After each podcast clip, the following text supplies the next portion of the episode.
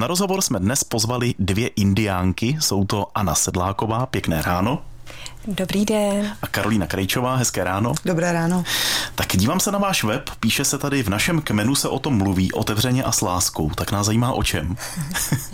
Eh, tak u nás eh, v neziskové organizaci Indiánky mluvíme o neplodnosti. Poprvé v České republice a na Slovensku. Mm-hmm. A vlastně o diagnózách, které s tou neplodností souvisí, jako můžou být třeba syndrom policistických vaječníků, endometrioza, hormonální nerovnováha a podobně. Mm-hmm. A taková častá otázka, která se objevuje s vámi v souvislosti s vámi, proč zrovna indiánky? Mm-hmm. uh, tak uh, Jednak byla teda volná doména, mm-hmm. to je trošku, trošku ten praktický aspekt a taky to, že vlastně je tam nějaký ten ženský element. Snažíme se ukazovat, že všechno vlastně, všechny životní výzvy, které nám život dá, tak se nějakým způsobem dají překonat, takže jsme takové trošku jako silné indiánky, který si se, vše, se vším poradí. Mm-hmm a kolem sebe poutáte další indiánky.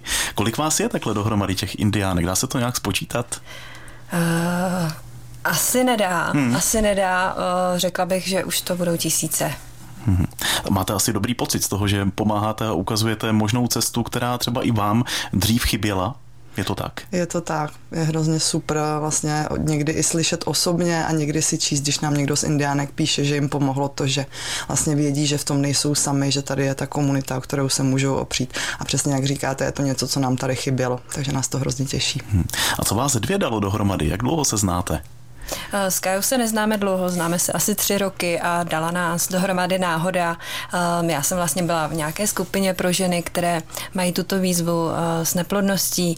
Ehm, napsala jsem tam, že bych ráda udělala nějaký osvětový projekt, sešla jsem se s Kajou a bylo to. Mm-hmm. Hned. Tak představujete ten syndrom PCOS, syndrom policistických vaječníků a k tomu i tu neplodnost. Souvisí to spolu? Hmm. Hodně. Uh, může a nemusí. Mm-hmm. Ženy s PCOS mohou otěhotnět, ale uh, mnohdy tam mají překážky, které uh, normální zdravá žena nemá.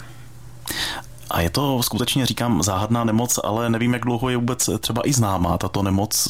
Bádali jste nad tím, jak třeba i v historii to bylo, jak se to vyvíjelo? Hmm, není, není známá jakoby tak, tak dlouho. Přesně se například ani neví, jak vlastně vzniká, ale mm, trápí až 10% vlastně žen v Česku i celosvětově, takže je to docela jakoby velké číslo. A tím, že je u toho vlastně spousta rozmanitých syndromů, které se zase musí a teda můžou a nemusí projevovat, tak i ta léčba používám uvozovky, protože je to vlastně něco, s čím asi člověk bude žít celý život, tak není vůbec jednoznačná, je to pro každého individuální. Hmm. Vy jste si obě mládí prošli, jestli to tak můžeme říct, podobným traumatem a podobná iniciativa, jak už jsme říkali, vám chyběla, tak je možné, že se vám ozývají třeba i hodně mladé dívky, že už třeba i v tom nízkém věku s tím bojují? Eh, určitě ozývají se nám hodně i třeba 15 leté, 14 leté dívky, kterým například ginekolog diagnostikoval eh, tuto výzvu a oni si s tím neví rady, protože ta následná péče tam úplně nefunguje. Eh, takže ty ženy vlastně googlí, můžou se vyděsit, ale u nás vlastně objeví, hele, dá se s tím žít, je to v pořádku a myslím si, že existují ještě daleko jako horší věci v životě, horší výzvy, jenom se na to člověk musí tak nějak zvyknout. Hmm. A nebo naopak jsou i starší ženy, které to zjistí až později, že mají právě tento syndrom? Dost často se to vlastně může diagnostikovat nebo zjistit, až když se pár snaží o miminko, tam potom buď vyšetřeným, vyšetřením nebo nějakými testy hormonálními jde vlastně zjistit to, že ty policistická ovária mají, takže to vlastně zjistí až v pozdějším věku a tím pádem to potom řeší, až když se o to miminko snaží. Hmm. Vy o tom rádi mluvíte, o tomto tématu, protože chcete pomáhat těm eh, dalším ženám a zároveň chcete trochu odhodit takový ten stud, který možná v této problematice panoval. Máte máte pocit, že už se to zlepšuje, že už společnost na to nahlíží o něco jinak než dřív?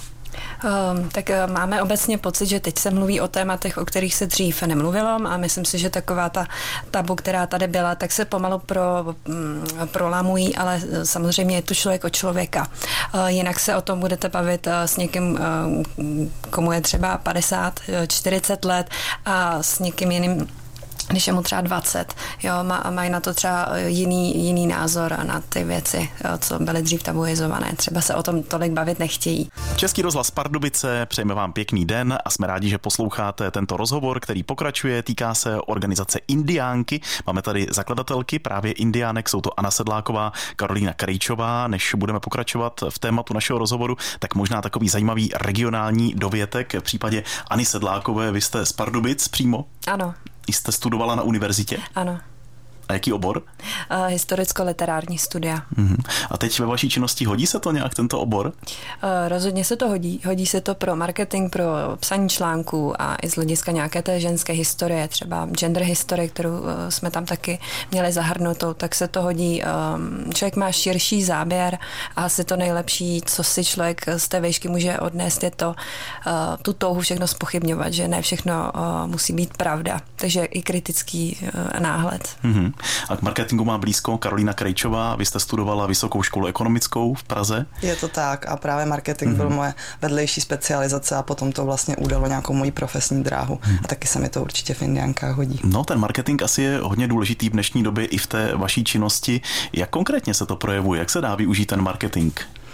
tak celkově, co se týče pokrytí eh, nějakým, nějakých médií, díky kterým šíříme tu osvětu, tak to je naše nějaká taková doména, protože máme i kontakty a můžeme se dostat tam, kam by se třeba někdo jiný dostat nemusel a zároveň zpráva sociálních sítí a, a rozesílání newsletterů a prostě taková ta náplň, kterou my jsme obě dvě dělali v našich pracích, tak teď můžeme využít i pro indiánky. Mm-hmm. Jako první v Čechách se snažíte o osvětu ohledně onemocnění PCOS, už jsme tady o něm mluvili před chvilkou, a snažíte se dávat dohromady i ty informace, takže jste takové průkopkyně v tomto směru a dáváte ucelený přehled někomu, aby se nemuselo googlit, jak taky píšete na stránkách, aby to bylo všechno někde pěkně pohromadě.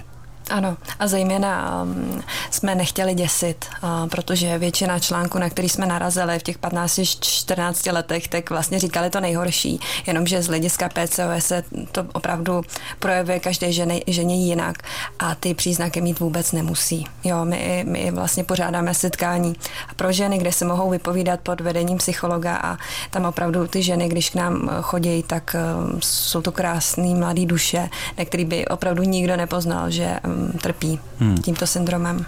A představili jste i holandské produkty, nebudeme říkat konkrétně název, hmm. ale čeho se to týká, ty nové produkty? Ty produkty jsou vyloženě na podporu početí. Jedná se vlastně o kalíšek na podporu početí, což je úplně tady inovativní a specifický produkt. A potom to druhé je vlastně lubrikační gel na podporu početí, který funguje úplně stejně jako klasický lubrikant, akorát má specifické složení, aby to početí právě podporoval. Hmm. A dokonce máte na svědomí v tom dobrém slova smyslu první ženský český čaj v české drogerii. Je to tak? Ano, je to tak. To vzniklo úplnou náhodou. My jsme se přihlásili do jedné iniciativy, jedné drogerie, nebudu říkat názvy, a vlastně jsme jim řekli, je rok 2019 a vy tady nemáte ani jeden ženský čaj a jste primárně zaměřený na ženy. Ta, oni nás vyslyšeli, my jsme dali hlavy dohromady s chemikem a bylinkářem a vlastně jsme vytvořili směs na podporu hormonální rovnováhy, PCOS, plodnosti a tak dále. Hmm, teď vás čeká i setkání v Olomouci. Už je tam plno nebo ještě možnost se přihlásit? Uh, myslím, že tam byly asi tři volná místa, Aha. ale uh, rozhodně, ať se uh, holky hlásí nebo ženy hlásí, budeme pak uh, mít i vlastně setkání v Praze. Mm-hmm. Tak moc děkujeme, že jsme mohli nahlédnout do vaší činnosti, do činnosti indiánek a třeba jsme vám takto díky tomuto rozhovoru přivedli i další indiánky do vašich řad. V našem studiu byly Anna Sedláková, Karolína Krejčová, tak díky za tu vaši činnost, ať se vám daří. Naslyšenou. Děkujeme, naslyšenou. Děkujeme, mějte se krásně. Tento pořad si můžete znovu poslechnout v našem audioarchivu na webu pardubice.rozhlas.cz.